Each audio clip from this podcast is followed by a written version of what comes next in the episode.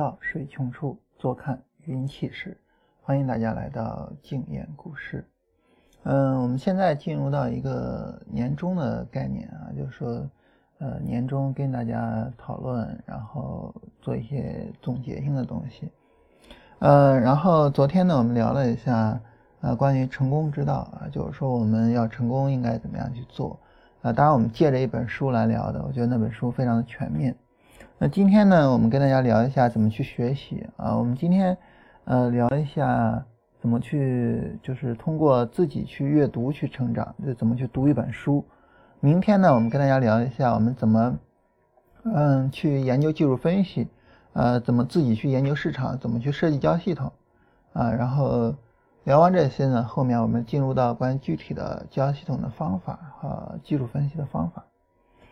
嗯，关于怎么读一本书啊，这个话题是昨天有一位朋友提出来的，就是，嗯，他的原话呢是说，呃，就是老师能不能讲一下读书的方法啊？你看书这么快啊，当然我怎么看书这么慢呢？我想提高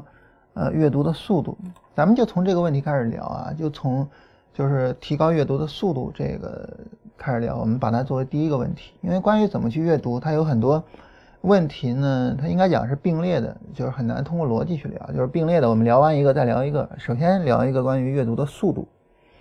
呃，阅读的速度，为什么有些人读书呢会读得比较快，然后有些人读书会读得比较慢？嗯，原因其实很简单，就是呃，它并不取决于就是你用眼睛看那个字的速度。而是取决于你对信息理解的速度啊！你假如说哈，就是咱们就不说那种就是特别需要专业性，以至于说，嗯，比如说像物理学、像数学啊这些，就是你没有相应的知识，你完全看不懂的书啊。我们就说一些什么书呢？呃，你比如说文学作品，这最简单的，对吧？我们每个人都能看得懂，我们每个人也都可以去读。那文学作品呢？我们可以把它分成，就是呃，我们自己的国人的这个文学作品和外国的文学作品。这个时候你在读的时候，你就明显感觉，当你去读中国人写的中国的书的时候呢，速度会相对快一点啊，因为你信息接受的速度快。但是你读外国人写的书，这个时候你会发现，呃，你读的会比较慢，因为翻译的人在翻译的时候呢，有时候会有一些翻译腔。它跟我们就是比较常规的那种，呃，文字运用的方式不是很一样，所以在这种情况下呢，它的那个语法可能有些时候就是主语倒置啊，或诸如此类的一些东西，然后你的信息接收速度就会略微慢一点点。所以你在读呃国内的文学和读国外的文学的时候，你会发现这个速度就会有差距。其实不在于说你看那个字的速度，而在于你接受信息的速度。再比如说呢？我们还是说文学哈，就是我们读现代文学和我们读文言文，它这个之间的速度会相差很大啊。你比如说你去读明朝那些事儿，可能会有一种非常爽的阅读快感啊，然后很快就能看得完。但是如果你去读《史记》或者去读《汉书》，哇，我都不知道多久才能看完一本，对吧？所以这就是呃，就是说信息接受的速度的一个问题啊。然后你《史记》那些呢，你可能说。这些字儿我都认识，但是当这些字儿给并列到一起的时候，对不起，我不认识了。啊，当然还有你比如说，呃，当你去读一些严肃的文学作品和你去读网络文学作品的时候，呃，感觉也是不一样的，啊，就是速度也会有快慢。那这些速度的快慢，它不在于说你阅读本身的速度，不在于说这些字儿啊你认识不认识，而在于说你。能不能够很好的、很快的去接收这些信息？所以阅读的速度呢，嗯，它更多的取决于就是呃你自己接收信息的能力。那我们接收信息的能力应该怎么样去进行训练呢？嗯，其实很简单，就是你对于一个领域越熟悉，那么这个领域的信息你接收的就会越快，因为它里面会有一些名词、有一些概念，呃，这些东西你不需要去思考，你就知道什么意思。嗯，但是如果说你第一次去接受到这些东西，接受到这些概念，你就需要去理解这个词是什么意思啊。你比如说，就关于心理学的东西，或者说关于学习方面的一些书籍资料。那现在呢，就是要走出舒适区，已经成为大家一个共识。如果说你第一次听到这个话，你就需要去思考什么叫舒适区啊？那就是字面意思就是我待的很舒服的区域。那我待的很舒服的区域，我为什么要走出来？但是如果说你知道了关于学习区、舒适区和恐慌区的区别，就这种知识，然后呢，你接受这个信息就会非常快，你不需要思考啊，走出舒适区，你瞬间就反映出来这是个什么概念啊？就是我们学东西啊，我们那些熟记而流的东西是我们的舒适区，你在这个地方你再进行练习、再进行学习已经没有任何意义，你要进入到学习区去。学习区是指的我通过一定的训练、通过一定的学习就可以掌握的。啊，一些知识和方法啊，我要通过学习把我的学习区变成我的舒适区，这样我的舒适区越来越大，就我的这个人的能力就越来越强。就你马上就能理解，呃，这句话什么意思，以及马上就能理解我为什么要走出舒适区。所以，嗯，就是我们想要更好的去呃吸收信息，唯一的一个办法就是我们呃。从现在开始，马上开始阅读，马上开始去了解这一个知识门类里面的知识。也就是说呢，呃，一个非常诡异的事情是，啊，我们一方面很多人可能觉得我我之前就是阅读量比较少，然后我读书的速度比较慢，但是呢，因为我读书的速度比较慢，所以呢，呃，我现在去读书效率可能不高。那因为我现在读书效率不高，所以我就不愿意读书。我希望说我能够学习一些读书的方法，能够效率高，能够怎么样之后，然后再去阅读。其实这是一个很，呃矛盾的地方，就是你越不阅读，你的阅读量越少，你的信息接受能力越差，你读书就会越慢，啊，但是你读书越慢，你就越不阅读，这就是一个恶性循环就出来了。但对于我们来说呢，打破恶性循环的唯一的方式就是我从现在开始阅读。无论是我的读书速度多么慢，我从现在开始读，啊，那这个时候呢，呃，你至少会开始接收信息，然后随着你接收信息越来越多，然后接收信息的能力越来越强，你的阅读速度自然而然的就会越来越快。你不需要很刻意的说啊，我需要提升我的阅读速度，然后我需要怎么怎么怎么怎么做。不不，你不需要怎么怎么做，你就从现在开始读就可以。所以。嗯，对于我们来说，就是我们走向远方的最快的方式，就是我们现在开始往前迈步。嗯，但是对于我们来讲呢，我们可能就是总想着做好万全的准备，然后，呃，我想开始阅读，我就需要去学习阅读的方法，我就需要去提升我的阅读速度。其实不是的，啊，就是呃，思考这个逻辑，思考这个问题的这个这个。次序其实是有问题，就是这个逻辑不应该这么去思考，它的次序不应该是这样的一个次序，它的次序是应该是你现在开始阅读，然后呢，呃，你学到了一定的东西，然后呢，你接收信息的能力开始增强，然后你阅读的速度变快，然后你进入到一个良性循环，这才是一个真正的去解决这个问题的一种很好的方式。所以，呃，解决问题最好的方式就是行动起来，而不是现在去享受我我怎么去提升我的速度。说到这儿呢，我想跟大家分享一下，就是我自己的经验，嗯，或者说我自己的一个感受，啊，然后我大学毕业之后，就越来越觉得这个读书的时间越来越少，嗯，然后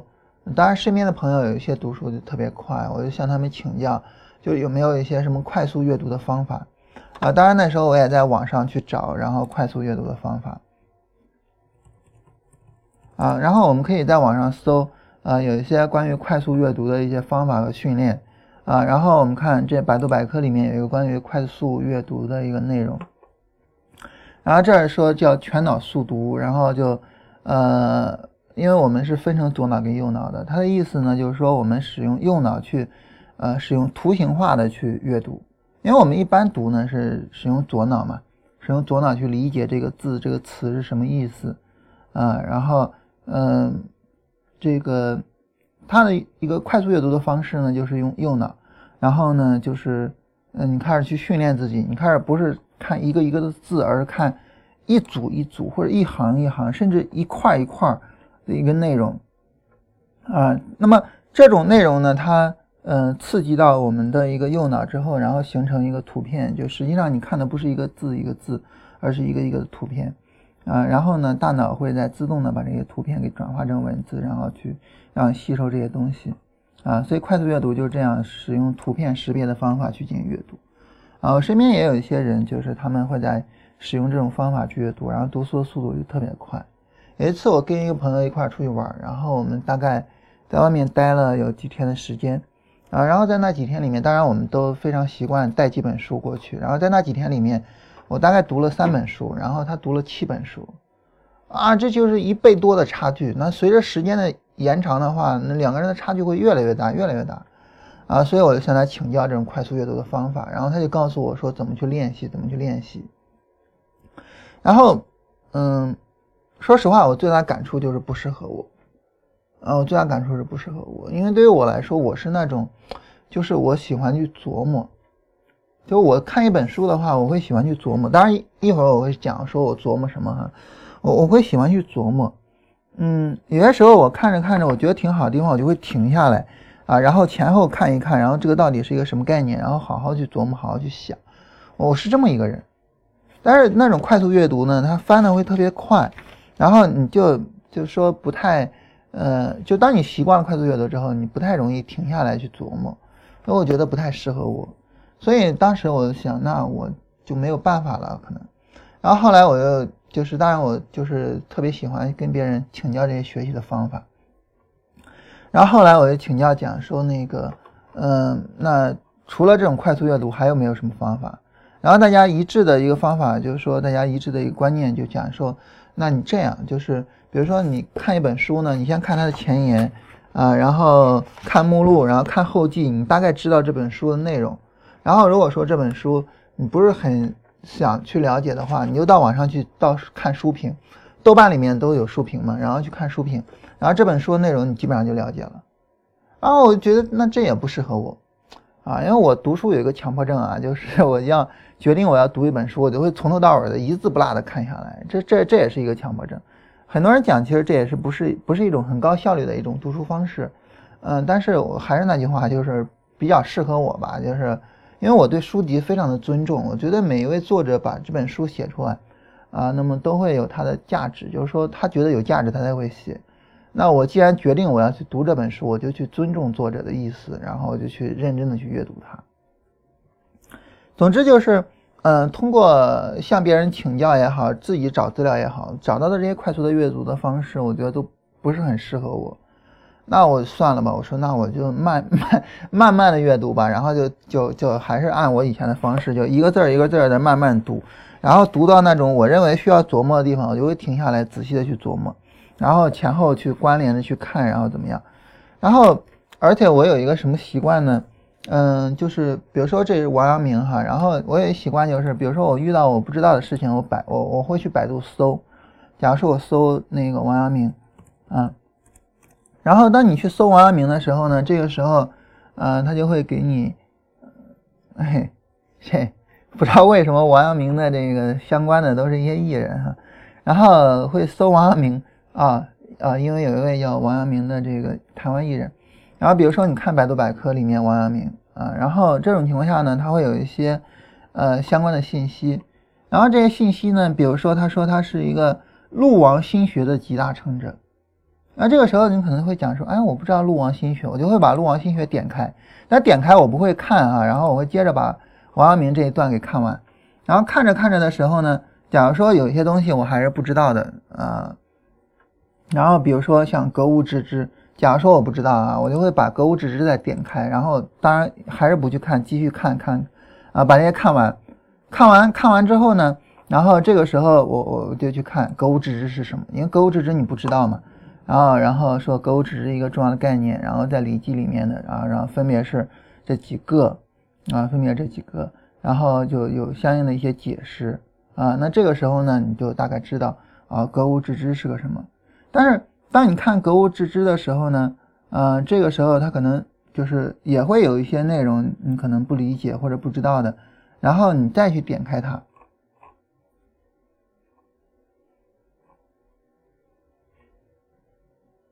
呃，比如说这儿有一篇文章啊，丁肇中先生的一篇文章，假如说哈，我们再去点开它。但是我也放这儿，也也也也去把格物致知看完，然后我才会才会再去看这个，然后我会再去看那个心学，这刚才你不知道的，你点开的嘛。然后因为我不知道，我会再去看。看完之后呢，这个时候，嗯，你发现有一些叫良知是心之本体。那良知这个东西我们都知道，良知怎么是心之本体呢？很疑惑，点开良知再看一下。啊，总之就是我我在就是读书的时候，我我就说我读的比较慢在于哪儿呢？就是有一个东西我不知道，我就会去搜。然后呢，跟这个东西相关的，如果说我也不知道，我就会点开它，然后放那儿，我会挨个看下来。啊，比如说心理学里面有一个非常重要的概念叫心流。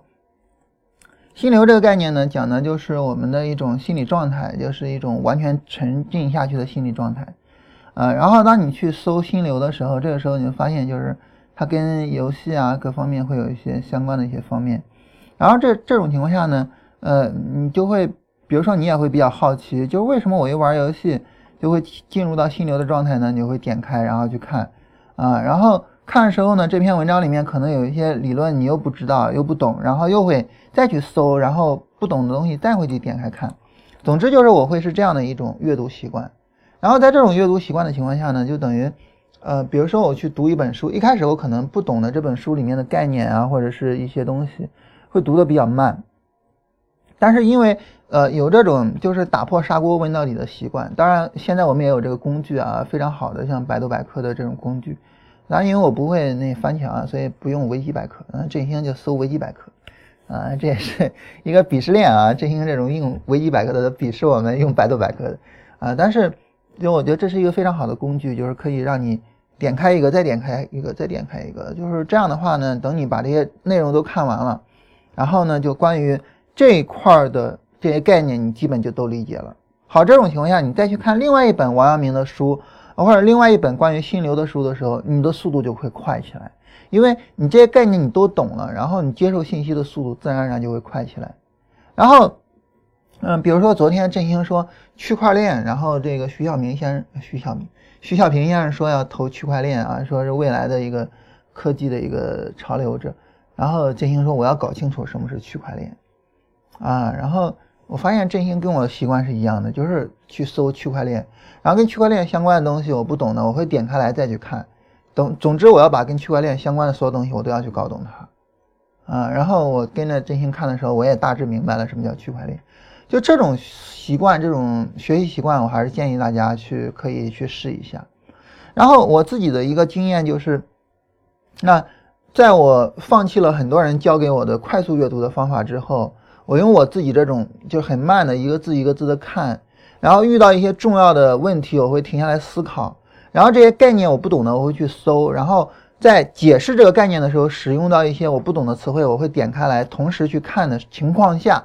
啊，因为我对我熟悉的领域越来越熟悉，越来越熟悉，结果我发现不自觉的我读书的速度越来越快，越来越快，越来越快，啊，然后以前的时候上大学的时候，基本上那个时候读书的时间会特别的多，啊，那时候不讲。然后大学毕业之后呢，基本上一年读五六十本书，然后后来很自然的到了六七十本、七八十本、八九十本，然后就到一两百本，所以这个速度的提升是一个自然而然的过程，它不是说我就刻意的去说我去增加读书的速度，然后怎么样，不是这样的啊，而是一个非常自然而然的过程。然后后来呢，我觉得这个速度有点快，然后我又刻意的想去降速度，就是还是要回过头来，就是沉浸的。沉浸到书里面，然后去思考，好好的去思考它，而不是说去速度特别快。所以我现在读书的速度又开始慢慢的降下来，啊，就是会会大概有这样一个过程，啊，很多人会去讲说呢，我读书多就有好处，但是我觉得，呃，重点不在于读书，重点在于你懂得了多少东西，啊，所以在这种情况下，其实读书的快慢不重要，而且呢，随着你懂的东西东西越来越多，你读书的速度自然而然会越来越快，它是一个很自然的过程。你比如说，你读网络小说的话，你会发现，一本网络小说可能几百万字，甚至上千万字，你可能用不了多长时间就可以读得完。为什么呢？因为网络小说没有什么信息量，啊，然后嗯，就是文字也不是那么的难懂，啊，然后词汇量也不是那么大，都是用的一些我们大众比较普通的词汇，所以这种情况下，你的阅读的速度自然而然会非常的快，啊，所以这是一种很自然的过程，然后我我们很容易就能够。所以在这种情况下呢，我希望就是说大家不要呃着急的去想说呢，我怎么样才能够读书的速度会比较快？我觉得还是我们就是按部就班的，就从阅读第一本书开始。啊，好，这是我们聊第一个话题，就关于读书的第一个话题，就是不要去追求速度。我个人觉得还是去追求信息的获得，因为读书不是目的，啊，读书的过程不是目的，你获得信息才是目的。那其实随着你信息获得的更多，你懂得的概念更多，然后你获取信息的速度就会提升，然后其实你的阅读速度自然而然的会加快，这是一个非常自然的过程。啊，这是第一个话题。那很自然的第二个话题就是呢，大家可能会讲说，那我现在开始去读第一本书，当然在我们感兴趣的领域去读第一本书了啊。比如说我们，当然我们都做交易的，那我最感兴趣的领域当然就是交易喽。那我去读第一本书，假如说呢，那我去读巴菲特，然后去读《滚雪球》吧，啊，一本巴菲特的传记，啊，那这个时候呢，嗯，我读下来之后呢，我发现，哎呀，我这个记忆力也有问题，这是我们很多人会普遍有的一种感觉。什么感觉呢？就是好像我读完了哈，然后我去读这本书，啊，我读完了，读完了之后呢，哎呀，这前面说的啥呢？都忘了，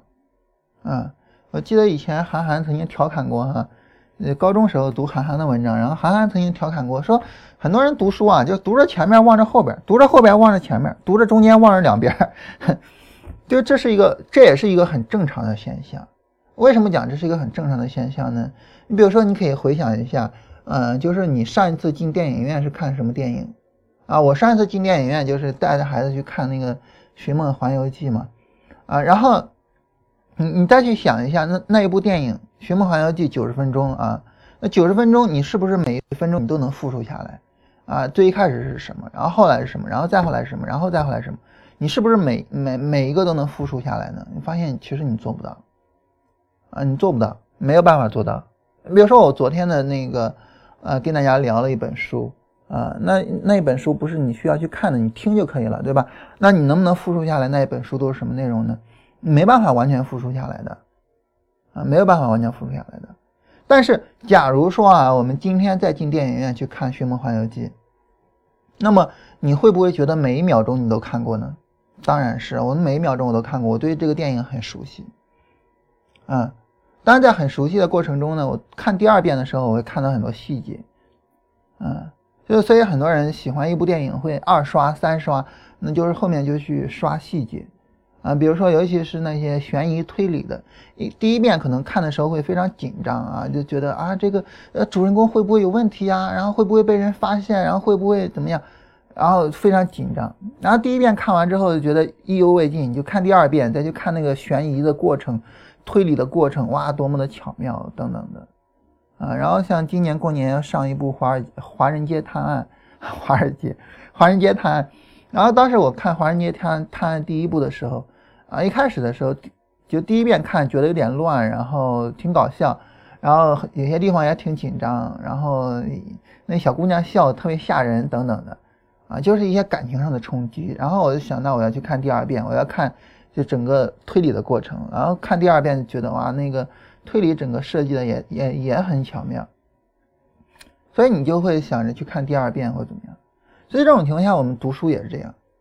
就是当你去读第一遍的时候，就是你读一本书，你读第一遍，你不用去追求说我每一个字都记住它，就是你发现你读到后面的时候，前面的你忘掉了，你要知道这是正常的，每个人都这样，没有人说这个。就是把这些就都记住了或怎么样，没有人这样，每个人都这样，啊，然后这个，嗯，你就看下去，你就看下去，就好比电影似的，因为电影也不会说我前面剧情我没有注意到，然后你再给我放一遍，人家不会给你放一遍的，对不对？你就看下去就好，你看完，看下去，第一遍你看完它，看完它之后，这本书其实你即便是说你说我前看着前面往后边，看着后边往前面，看着中间往两边，但是这本书你也已经熟悉了。当熟悉了之后呢，啊，你就可以对它有一个评价。你说这本书值不值得我看第二遍？你就好比当时我看华呃这个《唐人街探案》，那我愿意去看第二遍。但是我当时看完《北京爱情故事》，那我不愿意去看第二遍。同一位导演的两个作品啊，当然我不愿意去看第二遍啊。所以你看书也会这样，你会有一个结论，就是说我愿不愿意看第二遍。那好，那你说这本书我愿意去看第二遍，然后当你去看第二遍的时候，你发现速度会加快。为什么呢？因为信息的接收速度加快了嘛，对吧？你看第一遍你是非常生疏的，看第二遍你的速度会加快。当你看第二遍的时候，你会发现这本书的是每一个方面、每一个部分，其实你都很熟悉。你尽管说你不记得，或者说你背不下来，但是你都很熟悉。但很熟悉的情况下怎么办呢？就是说，看第二遍的时候，不要再一个字一个字的看内容了，因为你很熟悉。呃，重点的去把握两个东西，哪两个东西呢？第一个东西就是你认为有创建的地方，就对你帮助特别大的地方。比如说昨天我跟大家聊那个成功心理学，啊，我聊的都是我认为非常有创建，就对我特别有帮助的地方。然后其他地方我就跟大家一带而过，啊，所以你要重视的第一个就是创建，啊，特别重要的洞见，然后你觉得特别好，特别有启发，那个地方要停下来看过去的时候，停下来反复的琢磨，反复的想。对我会有什么帮助？嗯，比如说我其中提到有一个我特别有感觉、特别对我有启发的地方，就是错误。什么叫错误？我们以前就会觉得，那错误，那我做错了一件事情叫错误吗？但是经过我们昨天跟大家聊，大家能知道什么叫错误啊？错误是有未来函数的。我过去做了一个决策，到以后出现了一些。负面的一些影响，然后我不愿意看到、不愿意接受的一些情况，然后我才判定它是错误，这是有未来函数的。那在有未来函数的情况下呢？那么这个时候，啊，在有未来函数的情况下，那么这个时候就是呃，我们说这事儿是错误或者什么没有意义，这其实是没有意义的。所以在这种情况下呢，就是我们不应该讲说呢。呃，就是什么东西是错误，然后我去后悔，然后怎么样？而是尽量的，就是把我们的决策过程做好。在这个时候，其实我们做交易的时候，我们几乎每个人都会因为自己的交易而后悔过。我们几乎每个人都会去想啊，我这笔交易是错的，我买进是错的，我卖出是错的，啊，然后怎么样？啊，但是我我们现在应该知道，我我我的心态不应该这么坏，我不应该去想，就是这是错的，那是错的，然后我没有买是错的，我买了也是错的。啊，我没有做高抛低吸是错的，我做了高抛低吸还是错的，我怎么做都是错的，没必要这样。因为你要知道，所有的错误都是有未来函数的，所有错误都是因为我买了，但是它跌了，所以我觉得它是错的啊，或者说我没买，但是它涨了，我觉得它是错的。但实际上你在买的时候，你在卖的时候，你在那一瞬间决策的时候，谁知道未来会怎么样？我们不知道的，所以没必要因此而觉得郁闷。那我们要做的就是提升自己的决策能力。那怎么去提升自己的决策能力呢？就加深对市场的认识。啊，那怎么加深对市场的认识呢？然后我们去学习，对吧？所以这是一个呃很好的思维方式和一个很好的调整过程。那这个时候我们的心态不会坏，同时呢，通过我们的学习，我们的能力会提升。那这样对我们来说就是有百利而无一害的。但如果说你就是沉浸在错误中，沉浸在未来函数所给你带来的后悔情绪中，那你是永远排遣不了。这些后悔的，因为我们永远不知道市场未来会怎么走。你到以后开天眼，你现在所有的决策都是错的，所以没有意义。所以你看这个启发就很大。所以我当时看到这个对错误的定义的时候，哇，眼前一亮。尽管说它就只有这么一点点的内容，但是我当时就觉得这个启发太大了。我以前没有想过，原来错误是这样去定义的。我以前的定义就是，呃，或者说我我们，呃，常规上的定义吧。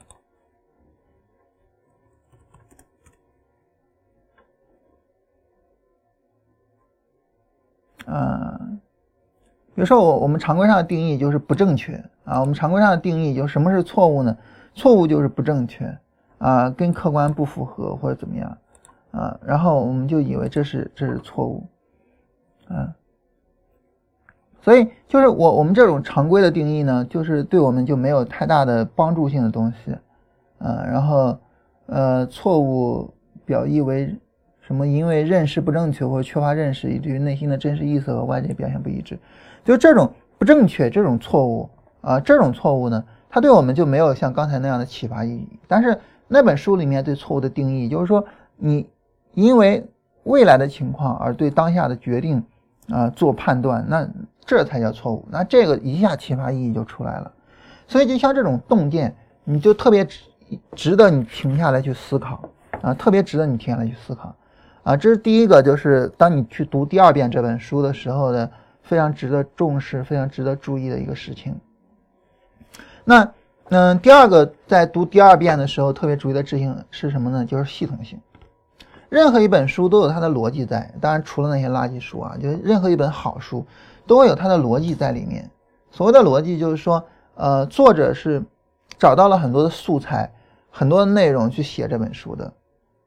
那么他是怎么把这本书里面所有的素材、所有内容给串联到一起的？那么这种串联的方式就是一种系统性的、逻辑性的一种方式。那我们要学习的第二点，或者说我们在看第二遍的时候，重点要看的第二点就是作者怎么把这些东西给串联起来的，它的系统性是怎么表现出来的。嗯，这个是我我我我我认为第二个重要的方面，嗯，然后，嗯，这个方面之所以重要呢，一方面就是，呃，我们通过这个方面，呃，我们能够更好的去理解这本书；第二个是我们通过这个方面，我们能更好的训练自己的逻辑性。我们通过像理解作者的逻辑，通过学习作者的逻辑，我们能够自己在写书的时候，自己在写文章的时候，能更好的，啊，以逻辑的方式去写自己的文章。所以这是第二个方面。就总体上来说呢，就当我们去看第二遍的时候，嗯，重点看这两个方面，就一个是洞见，让你特别有收获的地方；第二个是逻辑性，作者的每一章每一章分别说了什么，各章之间是一个什么关系。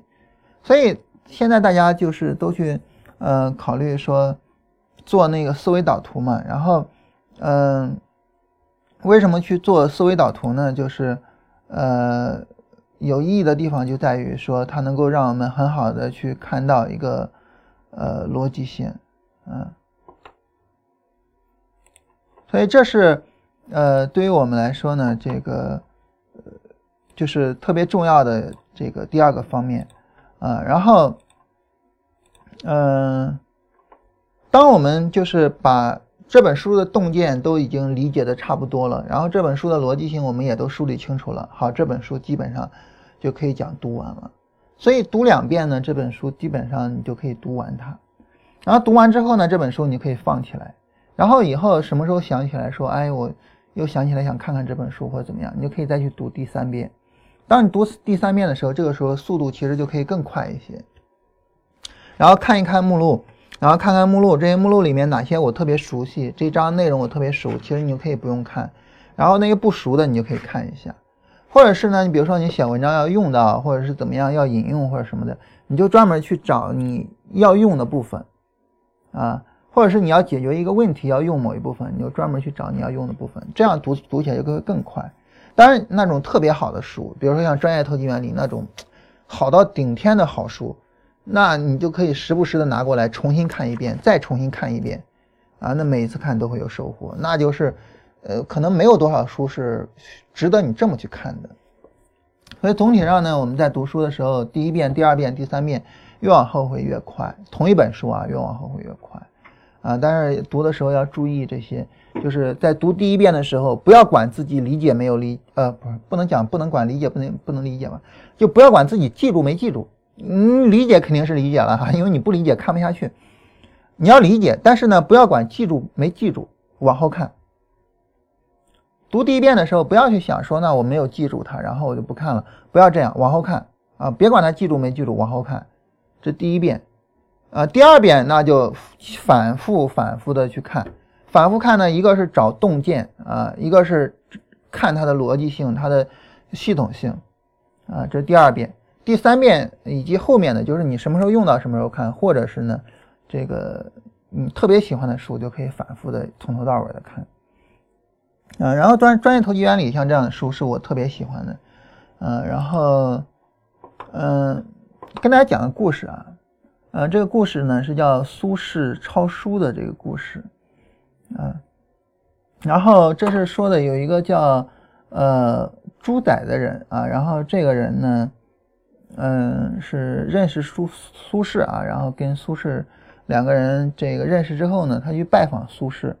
拜访苏轼呢。然后苏轼来了之后说：“哎呀，不好意思，说让你久等了啊。说我刚才这个做了一些日课，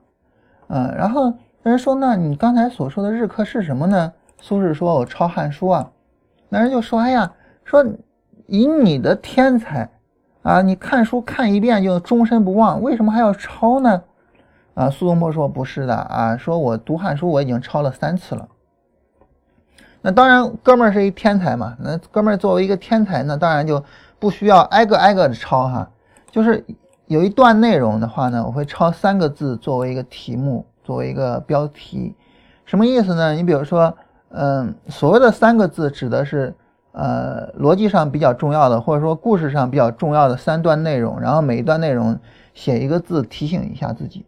然后第二遍呢，就只写两个字，现在就只写一个字就可以了。就一篇文章，我写一个字，我就知道这个字代表这篇文章，然后这篇文章是什么内容等等的。啊，然后他说这，呃，真能做得到吗？啊，试试呗。啊，然后就让他这个提了一个字，结果呢，啊，苏东坡就真的能背下来。啊，然后朱载就说哇，呃，真是一天才哈。然后就说苏东坡都这样啊，苏东坡这个。这样抄《汉书》，然后抄了三遍，那我们作为普通人，我们当然就更要读书喽，对吧？那这个意思其实就是说呢，一本书，嗯，你可以不指望着说一遍就把这本书的所有内容都理解，可以多看几遍。我自己在很长一段时间里面，大概有从大学毕业之后的五六年的时间里面，我都对自己有一个要求，就是读书尽量的一遍过，啊。为什么就是讲读书尽量的一遍过呢？呃，原因在于就是我们现在读书已经不是为了说读书本身而读书，我是为了工作而读书啊。为了工作而读书呢，我需要去读很多的相关的书，而不是一本两本。所以这种情况下呢，我就需要一个尽量的一个效率，然后我就追求说读书要一遍过。然后，所以读为什么说我刚才讲读的慢呢？就是我读的过程中就要思考。读的过程中，我就要去找那些洞见；读的过程中，我要就要去找这本书的逻辑，嗯，所以读得慢嘛。然后后来我发现，其实，嗯，尤其是在跟大家聊的时候，其实没必要说你非得一遍过啊，你看一遍，然后再看一遍，再看一遍，其实这个时候效率是最高的。表面上看你看了三遍，然后你花费了三次的时间，但实际上呢，你效率会特别高啊。所以这是第二点跟大家聊的，就是。你一开始上来读一本书，或者是上来刚开始有阅读习惯的时候啊，你会发现就是说记不住内容，但是你不用担心，大家都记不住内容，没有人跟苏东坡似的哈，你读一遍，然后三个字就可以把内容记下来，没没有人像苏东坡似的，所以我们都记不住内容，但是你不用担心，不用管，记不住内容是正常的，啊，你别说你读书啊，你就是看电视啊，你也记不住内容，比如说你昨天发生了什么。你都记得吗？你也不记得嘛，对不对？啊，但是你要让你重新过一遍昨天的生活，你会觉得啊，这日子我怎么重复了一遍呢？对吧？所以这是第二点要跟大家聊的，就是读书这个过程。然后第三点要跟大家聊的就是关于读书具体的方法。嗯，就是我自己读书的话，我会怎么样去读？呃，我自己去读书呢，就是具体的方法上来讲，我自己读书我会是，呃，就是。首先是选择书，选择书呢，就是你读书是一定是有目的的，啊，就是我再说一下，就是我们现在已经跟上学时候不一样。上学的时候可以去泛泛的读，可以去读各种东西，然后来看我的兴趣在哪儿，然后我重点的去读兴趣相关的或者怎么样。然后我现在是工作，所以我要读的就是我要去解决工作中的问题。好，那这个时候很自然的就是你你工作中有什么问题？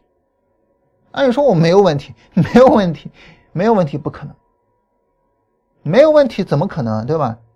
你工作中没有任何问题，那不是瞎说吗？你你做交易一定会有什么问题啊？所以呢，我们首先有一个问题，或者是呢，我们读书有一个目标，或者是读书有一个目的等等的，就总之你要有一个核心。所以在选书的过程中呢，就有一个核心内容，这个核心内容呢，就是呃。我这个要解决一个问题，我要针对一个话题去找书，或者我要怎么样？总之我要有一个核心，我围绕这个核心去选我的书，去找我的书。假如说啊，我随便给大家举个例子，就是假如说，呃，我现在有一个核心，这个核心呢，就是，呃，我想要去，呃，就是找跟巴菲特相关的，或者跟价值投资相关的书。我我我想去学习价值投资。那这个时候，那我定了这个核心了，定了这个核心怎么办呢？我们要去利用一些工具啊，当然最基本的工具呢，就是关于呃，就是豆瓣的那个读书这个内容。啊，然后我们进入到豆瓣的读书里面，进入到豆瓣的读书里面呢，你看到这个右方这儿会有一个叫标签的东西，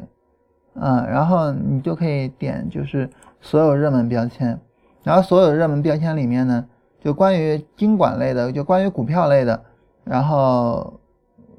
就会有专门的标签，当然你可以直接去搜，你可以直接搜什么呢？搜巴菲特，搜价值投资，你可以直接搜这样的标签。啊，那么这个时候，那么我们就可能说，有可能说啊，就是我们就会搜出来一批书，然后这一批书呢，可能会呃有好有坏，可能会怎么样啊？然后，但是呢，你能找到一堆呃，就是跟巴菲特相关的书啊，然后在这一堆书里面去找，我们来看一下啊。假如说我们搜巴菲特啊，然后呃，就是你搜标签嘛，然后在这个标签里面，然后点进入。然后这个时候就会搜到一堆关于巴菲特的书，然后搜到之后呢，这个时候可能会就是刚才我讲说会有很多嘛，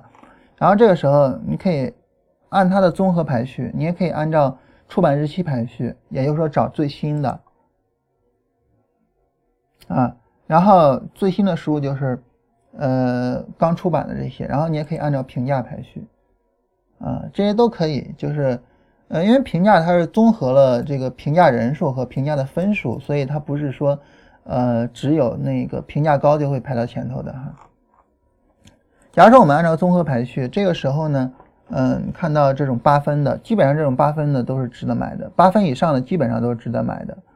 啊，然后你就可以去买一下这种八分以上的，这也可以去看一下，啊，基本上来说，如果说我特别喜欢了一个东西或者怎么样。我会在豆瓣里去搜，然后如果有九分的是必然会买的，然后八分以上的基本上我也会买，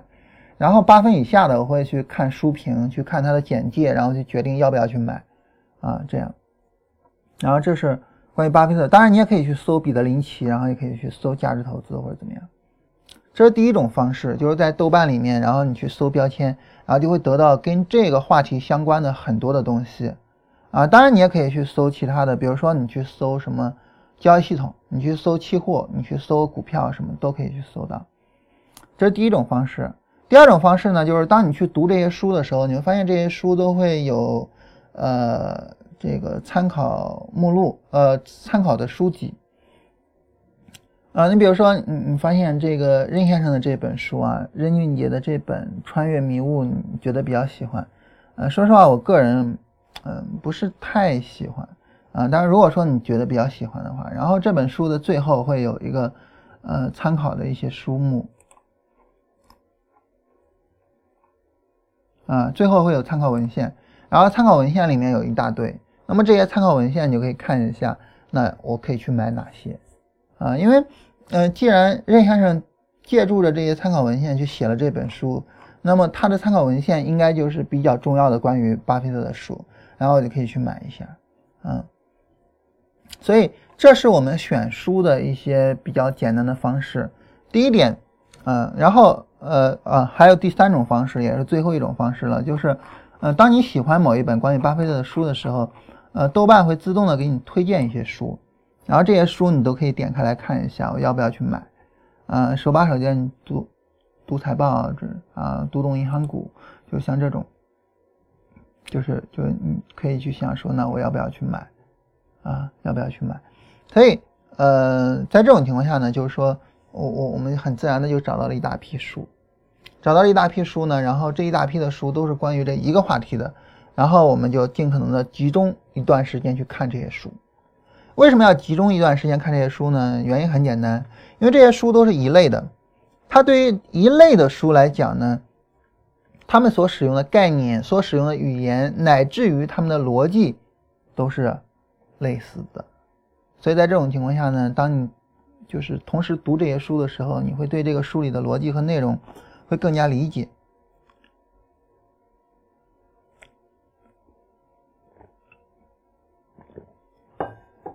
嗯，首先对于这个书的逻辑和内容你会更加理解，其次呢，就是像我们刚才讲的，当你对逻辑更理解了之后，你读书的速度会越来越快，啊，你读书的速度会加快，所以呢。就是当你找了一堆一类的书之后，那么这一堆一类的书尽可能的放到一块儿去看，你到后面你发现，就越往后看的书，速度会越来越快，越来越快，越来越快，因为你在这一块的信息的接受能力越来越强。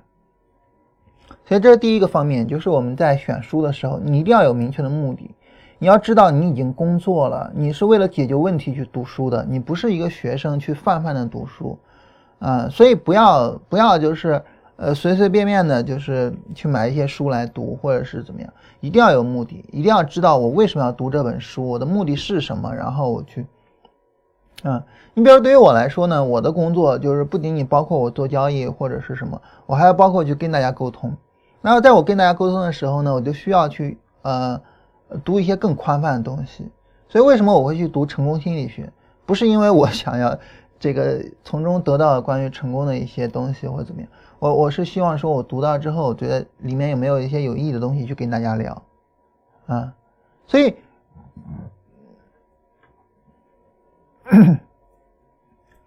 那当我是这个目的的时候呢？那么这种情况下，我会去找更多的书来读，然后会读得更为宽泛一些，啊，所以每次什么六幺八呀，或者是双十一呀，或者是当当的书香节的时候，啊，我我都会非常宽泛的在豆瓣里面去找那种九分以上的书，啊，基本上九分以上的书就都会有它的意义，啊，所以基本上我都会找来看。当然就是非虚构类的哈，就是虚构类的书。都不知道多少年没看过了，啊，就主要是非虚构类的，所以你的目的不一样，你选书的范围什么的也不一样。那么在选书的过程中，就豆瓣啊，啊什么的，嗯，都会有这个相应的作为一个工具的作用。啊，这是第一个方面，就是我们选书。第二个方面呢，就是去读。在读每一本书的时候呢，我都会就是有一种叫作者思维。啊，什么叫作者思维呢？就带入进去，啊，我会带入进去，就是想说，那作者写这本书他的目的是什么？你比如说，呃，像穿穿过迷雾，那穿过迷雾呢，他就是说呢，我我们对于巴菲特有一些误解，或者说巴菲特对于我们来说是一个比较朦胧的迷雾中的人，啊，作者希望通过穿过迷雾，然后带我们认识巴菲特。当然，我个人觉得他没有很好的完成这个工作，因为，嗯。他实际上就是把每年的巴菲特的致股东的信，呃，给打乱了，然后，嗯，一个话题一个话题的去从股东的信里面去抽一些内容，结果搞得本来一封一封的信是逻辑非常清晰的一篇文章，但是搞得就是逻辑很零碎，啊，所以我个人不是太喜欢，啊，但是就是说你要知道他的目的，然后当你知道他的目的了之后，然后你就知道他。嗯，为了他的目的会怎么样去寻找素材，以及呢使用素材。那在这种情况下呢，我们就能够更好的去理解这本书，也能够更好的向作者学习他使用素材的方式。啊，所以我们要有一个呃作者思维，你要知道这本书的写作目的是什么。第二个呢，就是在读它的过程中，啊，然后去思考，就是作者为什么会去啊这样通过逻辑去推理，为什么会这样去使用素材，然后去跟他去。不仅仅学习啊，他关于这一方面的知识的内容，也要去学习他运用知识的能力。只有这样，我们才能够真正的去运用知识。嗯，所以对于我们来说呢，我们就是不要仅限于我知道了这个知识，我学了这个知识就 OK 就可以了啊。我们需要去用它，因为我们需要去用它，所以我们首先要看的就是写这个知识的这本书，这个作者是怎么用它的啊。你比如说我。第一次看到心流这个概念，并不是在契克森米哈赖自己的书里面，而是在一本叫做《游戏改变世界》的书里面。啊，然后当时他就提到，就是为什么游戏对于我们来说这么重要，是因为游戏能够创造出来一种心流的体验。你看，这就是作者对于他所知道的概念的一种运用，就是我去运用心流这个概念，然后你就知道，哦，原来心流可以这么去运用，然后你就可以去拓展。因为契克斯米哈赖可能没有这么去运用心流，他可能会去在工作的时候去运用心流这概念，就是我们怎么样在工作中去创造心流的体验。那你就知道心流这概念能用在各个方面，然后你你也能够去灵活的使用这个概念。这种情况下呢，那么你就能够更好的理解这些素材，理解这些概念，并且能够更好的使用这些概念。很多人问我说：“那徐老师，我老觉得就是你能够。”总是把交易跟生活中的事情或者跟什么的去联系到一起，你怎么做到的？因为当你跟生活中的事情联系在一起的时候，我比较容易理解嘛，所以就觉得很好，很很不错。但你怎么做到的呢？我说其实很简单，就是因为每一本书的作者呢，他其实都会尽可能的让你去理解他说什么，所以他其实尽可能都会去，呃，采用举一反三的方式去聊他的概念，聊他的内容。当你看多了别人是怎么聊的，别人是怎么借助生活中的经验去聊那些深奥的概念的时候，你自然而然你自己也会了。所以在读书的时候一定要去思考，就作者他是怎么去使用这些概念的。嗯，不要就是浮光掠影的走，所以这就为什么我说我经常是停下来去思考，啊，然后那种快速阅读的那种技巧很不适合我，其实原因在这儿。这第二个就是作为呃作者思维，就是总之我带入到作者的那种感觉上去，就跟我们看电影的时候我们会带入到主人公的感觉上去一样啊。那第三种作者思维就是我会把这本书看完了之后，我会想，如果是同样的素材。那么我会怎么写这本书？那当然我没有写过书啊，但是我写过很多读书稿。那其实呃，今年就写了三十，去年去年就写了三十多篇读书稿。因为你写每一篇读书稿的时候，嗯，像那个二十四堂交易技巧课那个，因为它时间限制非常的苛刻啊，所以写不出来什么。但是像大咖读书会呢，因为它允许你呃四十分钟甚至更长时间。啊，所以就会通过一篇稿子把一本书的内容都写出来。那这个时候，你你就需要打乱那本书的逻辑，你不能照着作者逻辑来。你照照作者逻辑来的话，呃，你很难去压缩内容。所以你要自己去压缩内容，自己去梳理逻辑，然后自己把，呃，可能一本二十万字、三十万字的书压缩到大概一万字左右。那这个时候其实就需要一种说，我去思考那。如果我是作者，我会怎么写这本书？呃，这是第三个作者逻辑，呃，作者思维。那经过这三个作者思维呢，这本书基本上你就能吃透了。因为这本书你要让你写，你都能写得下来，那这本书你还有什么不透的呢？啊，所以这是我在读书的过程中啊，然后我自己的一个读书的方式，就是通过这种作者思维把自己带入进去。最后呢，当我们把这本书读完了，那你要知道。我刚我我我们刚才说，我们是在呃对一个话题感兴趣的情况下，呃，然后呢，我读了很多本跟这个话题相关的书，比如说我对巴菲特感兴趣，然后我读了很多本跟巴菲特相关的书。那这在这个时候很自然而然的，我们就需要做一个工作，就是那好，那我读了这么多关于巴菲特的书，关于价值投资的书，我现在问一个问题，就是如果让我写一本巴菲特的书。我会怎么写？还是作者思维？还是说我去写？也就是说，我之前说的是把一本书的内容给融合成一篇文章。那我现在要问的是，你把好几本书的内容融合成你自己的一本书，你要怎么写？大家知道这个问题的重要性在哪儿吗？这个问题的重要性在于，一旦你能回答这个问题，就意味着关于。这个方面的知识框架你建立起来了，对吧？所以你比如说啊，就是我们可以去思考讲说，那我看了很多技术分析的书，但如果说让我去写一本技术分析的书，我会怎么写？如果你写呢是呃第一章啊，然后技术分析的前提假设，第二章道氏理论啊，第三章形态，第四章均线，第五章嗯 MACD，然后什么？你就发现，其实你对技术分析的理解真的是太差了。但如果说你要让我去写一本书，我会怎么写呢？那第一章趋势分析，第二章趋势力度分析，第三章呃 K 线和指标啊，然后那 K 线跟指标就提到量化嘛，然后第四章交易系统，第五章资金管理，第六章执行，整个是一个大的逻辑、大的框架。所以，当你读完那么多书了之后，你要把它整理成一本书的逻辑框架，嗯。当然呢，你说呢，我整理一本书有点难，那你还是一样，你整理一篇文章嘛。你比如说像关于执行，关于执行，我其实读了很多心理学方面的书去解释执行的问题，我们为什么会有执行的问题，然后怎么去解决执行的问题，啊。然后在这个时候呢，其实，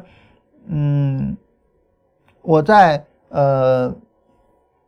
把这些读完了之后，我整理出来的内容，实际上就一期节目就给大家讲完了。换句话说，就一篇文章就能写得完，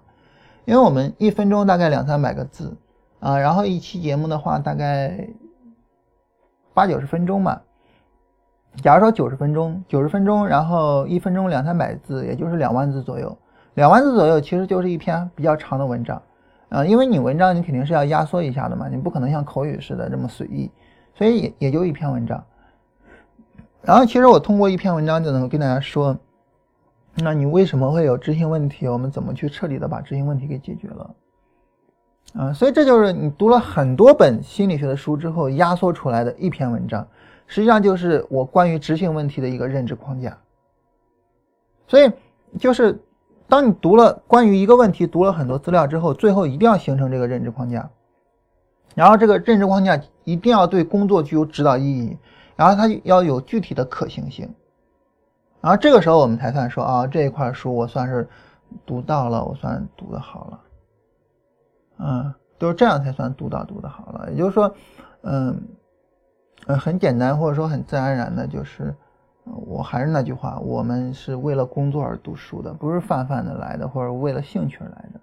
我是为了解决问题。那只有到这个程度上，问题才算被我解决了，然后我读书的目的才算实现了。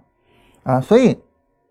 呃，我我们要养成这种习惯，就是我读完一本书，啊，我要去写一个关于这一本书的逻辑导图，或者是关于这本书的读书稿。我读完很多本相关的书之后，我要写一个我自己的关于这个话题的、关于这个内容的思维框架，或者是一一篇文章，或者是怎么样。这样的话呢，你运用知识的能力会越来越强啊。然后你说未来你会不会出一本书呢？讲不好啊，讲不好。所以这是第三个方面，就是具体怎么去读书啊，我自己的个人的一些经验，嗯，希望就是对大家也是有一定意义的哈，嗯，总之就是我在读每一本书的时候，我都会去思考这些逻辑的东西。然后我们来聊最后一个方面，最后一个方面就是它的可行性啊，很多人可能会觉得，那我有知识焦虑，就是我就总觉得说，那我没有读书，或者说我读书少，或者怎么样，我就觉得很焦虑，但是呢，我又没有时间读书。这个事情我们要讲的就是时间这个东西，它永远是有的，啊，时间永远都有的，呃，我们可以做一个很有意思的事情，什么事情呢？就是每一天啊，你记录一下，就从几点几分到几点几分我做了什么，从几点几分到几点几分我做了什么，事无巨细的记下来，什么事儿都要记啊，事无巨细的记下来，然后你记一周。记一周呢，你会发现，你就后边就不用记了，因为我们每个人的，嗯，每一周甚至每一天都是重复度过的，啊，所以后边就不用记了哈，你记一周就可以了。然后你记了一周之后呢，你发现啊，这个我就每天是怎么过的，每天怎么过的。然后呢，你又会发现，如果说你诚实的去做记录，你又会发现，你总有时间，比如说刷微博。总有时间看，比如说今日头条，总有时间玩游戏，对吧？比如说对绝大部分人来说，绝大部分啊，每一个人啊，你是不是每天总有时间玩游戏？你说玩游戏这个事情，你有没有想过？哎呀，我实在是挤不出时间来玩游戏。你可能没有想过，几乎每个人都会玩游戏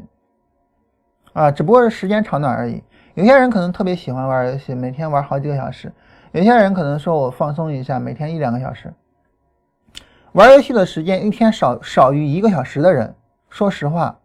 嗯，很少见啊。如果说你能做到，那了不起。说实话，很少见，嗯。当然我做不到啊，我我我是一天玩不了一个小时，不是因为我不喜欢，或者是不是因为我这个工作积极或者怎么样，就是因为我游戏玩不好嘛。玩游戏的能力特别差啊，所以我一天玩游戏玩不到一个小时，呃，但是呢，比如说我我也会有一些这个空闲的时间，啊，然后去做一些比较零散的事情，没有意义的事情，这些时间其实我们可以去利用起来，啊，我昨天跟大家提到了这个事情，就是没有必要说呢，我现在每天玩两个小时的游戏，然后呃，我现在我不玩游戏了，我这两个小时全看书，不要这样。这样的话，你坚持不下来的，啊，这样的话你绝对坚持不下来，而且呢，它会给我们带来非常沉重的压力，然后最终会导致说，那我书我也读不下去了，啊，所以呃，可能当我书读不下去的时候，我会更加变本加厉的去玩游戏，嗯，其实没有必要，嗯，就像我昨天说的，就是我我们可以，你你现在不是玩两个小时游戏嘛，然后你玩一小时四十分钟，然后你拿二十分钟来读书就可以，啊，然后你后面呢，你再把读书的时间慢慢的加长。把玩游戏的时间缩短，啊，或者是呢，你玩游戏的时间不缩短，但是你比如说，呃，你刷微博的时间缩短或者怎么样，啊，啊，然后这个时候呢，就是说我依然还会玩游戏，我还会去刷微博，但是我只是时间缩短了，啊，但是我缩短出来的时间我就去读书，所以你每天总是能够找出来一些时间去读书的，嗯，再比如说呢，上下班路上就通勤，上下班路上呢，我我我我在通勤的时候。嗯，我无论是怎么样，我都会去读书或怎么样。但是我在路上，反正见到嗯读书的人还是比较少的。说实话，我我见到读书的人还是比较少的。嗯，其实大量的时间都被我们给浪费掉了。我们在通勤的时候，我们可能会听音乐，可能会呃心情沮丧的什么也不干，可能会睡觉，可能会什么。当然，你通勤的时间，其实呢，如果你用来读书的话，可能会。更有价值一些，啊，然后，所以我的意思是说，时间其实永远都会有，啊，比如说我昨天我跟大家说我在看那个成功心理学的时候，我是什么时候看完的呢？我在医院排队挂号的时候看完的。我们知道这个有时候挂号你需要起比较早嘛，然后去排队，啊，一大早去排队，然后我那天也是一大早去排队，啊，然后周一吧，周一的时候我也是一大早去排队。然后，那你就有一两个小时的时间啊，这一两个小时时间干嘛呢？啊，然后我就在那儿读书，啊，所以其实时间永远都会有。而且我跟大家讲，就是我这个人，就我我就说我自己啊，我这个人，我很少，不是说没有啊，很少，就正儿八经的坐在桌桌子这儿啊，然后在这读书，很少。我读的书全部是在，呃。碎片化的时间里面读的，也就是说，只要有碎片化的时间，我就能够马上沉浸进去，然后去读一两页，啊，那不就通勤啊，然后跟人约了什么事情，然后在那等人啊或者什么的，等等的，我都是碎片化的时间读的。然后如果说有这种整段整段的时间，我可能会去，比如说写文章，可能会去复盘，可能会去什么，尤其是复盘啊，复盘这个东西真的上瘾啊，你一开始复就停不下来。啊，所以我，呃，这个就是有这种正儿八经的整段的时间，哪怕就是说，呃，我干点别的或什么的，我不不读书，我读书都是在零散时间读的，就充分的去利用那些零散的时间，啊，所以，嗯，就是时间永远都会有，就我我我是利用零散时间读了这么多书的，大家不要觉得啊，呃，你你们反正创业，反正你们时间自己控制，你有的是时间，不是。啊，我如果上班，我可能会读更多的书，因为上班我就有可能在上班的时候读书了哈。嗯，大概是这样子啊，大概是这个样子。然后我想想还有什么没有说的，嗯，比如说我个人建议大家去读纸质的书，纯粹是我个人的建议啊，这是因为我自己比较老套，比较落伍，我建议大家去读纸质的书。首先，第一，不要去用手机读书，因为伤眼睛。呃，就或者是用电脑读书，首先不要，因为伤眼睛。呃，然后其次，Kindle，Kindle 的话呢，它不会伤眼睛。然后你像，呃，振兴呢，就是使用 Kindle 读书哈，然后它不会伤眼睛。嗯，但是呢，为什么我还是建议大家去使用纸质的书呢？我自己的感觉是，就是，嗯，首先感觉会不太一样。其次呢，我读书有可能会翻来翻去的去看这本书的逻辑是什么。Kindle 我我没有用过啊，我不知道是不是方便。嗯，最后呢，就是我不喜欢记笔记啊，但是如果说你喜欢记笔记笔记的话，我觉得纸质的书记笔记会比较方便一点。就是你读着书，你突然对这个书的这一段内容有什么想法，然后我写两句话，然后可能你会，但但是我我我不太喜欢啊，所以。嗯，但是我个人是比较倾向于就是大家读纸质的书啊，基本上就这些吧。还有什么内容吗？然后读纸质的书，我觉得还有一个好处就是，嗯，它可以去督促你去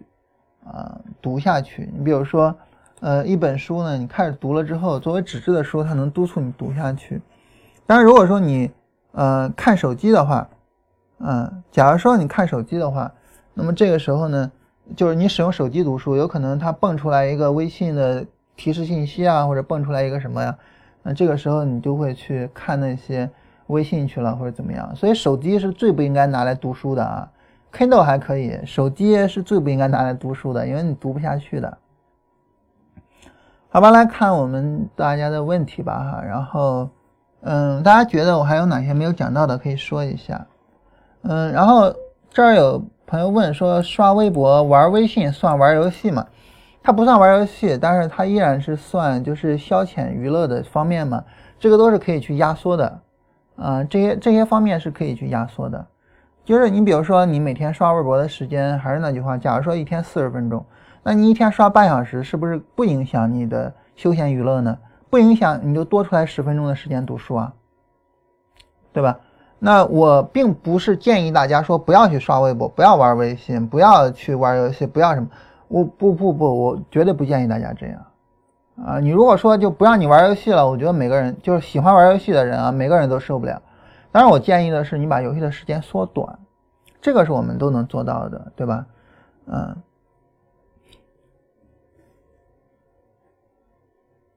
然后说，根据经验，每年十二月份和一月份中石油的上涨概率会比较高，与此同时呢，个股普遍大跌。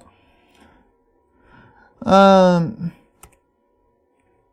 对于这种经验来讲呢，就是我个人来说，我会觉得我我我我不会愿意说使用这种经验去做交易的，就纯粹我个人的角度啊，嗯，我我我不太会愿意说使用这种经验去做交易，啊，因为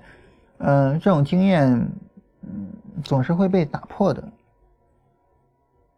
每年的十二月份到一月份，比如说我们来看一下。那零呃一七零七年的十二月份到零八年一月份，那肯定不涨嘛。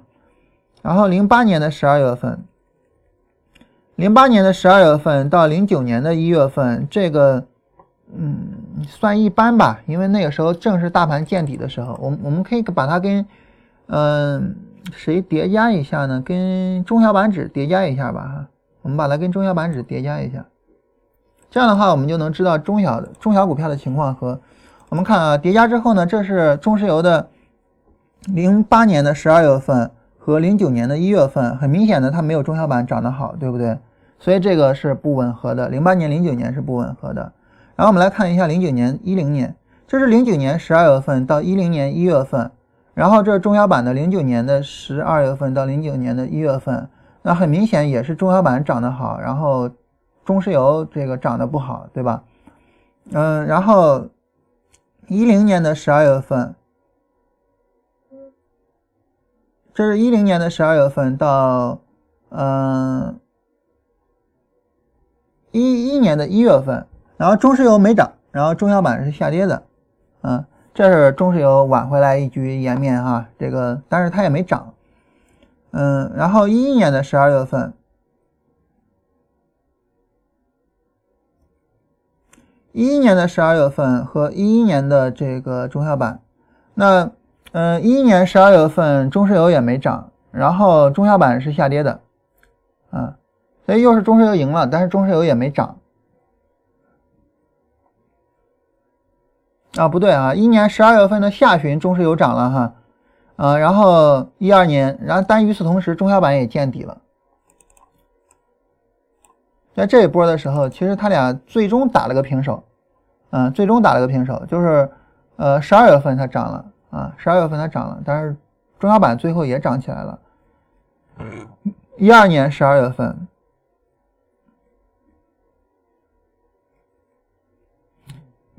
一二年十月十二月份正好是大盘见底的时候哈，然后中石油涨了，然后当然中小板涨得更多。啊，我们能够很清晰的看到中小板涨得远远比中石油要多一些。然后一三年十二月份，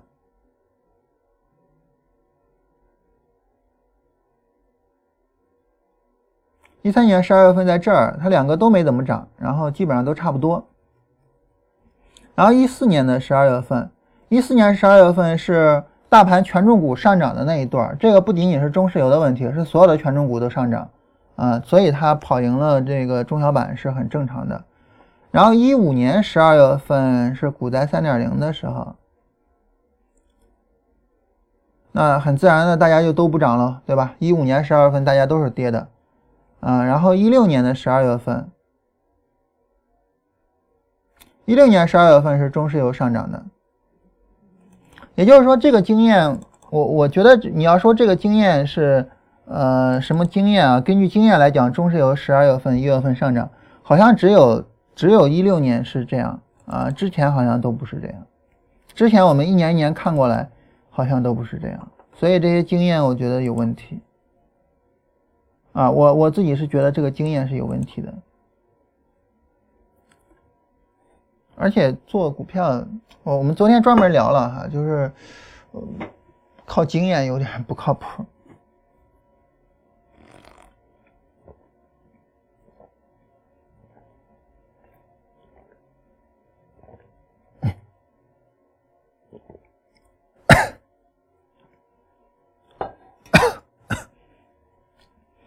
那大家看看还有没有什么别的问题啊？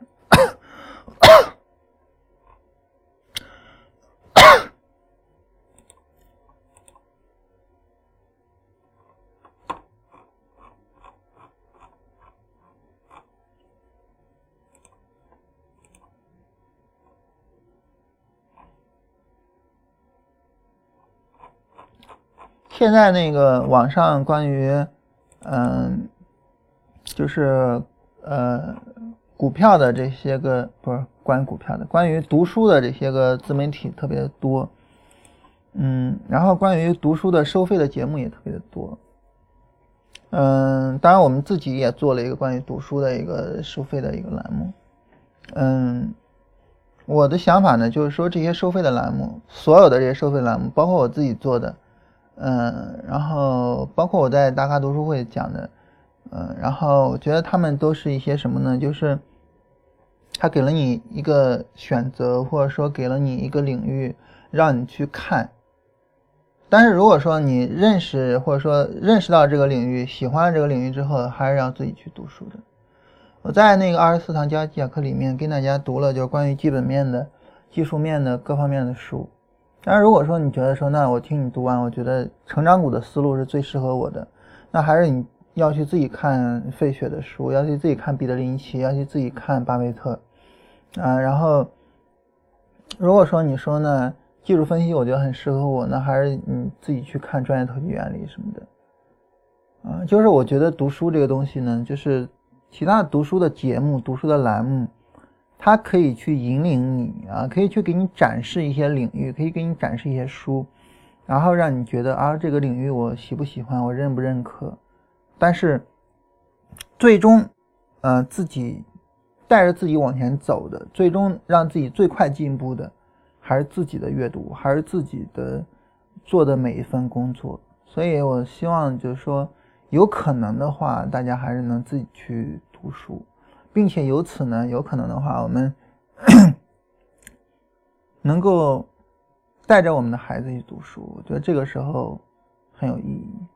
啊这诗书传家久嘛诗书传家长啊好那我们今天就到这儿吧。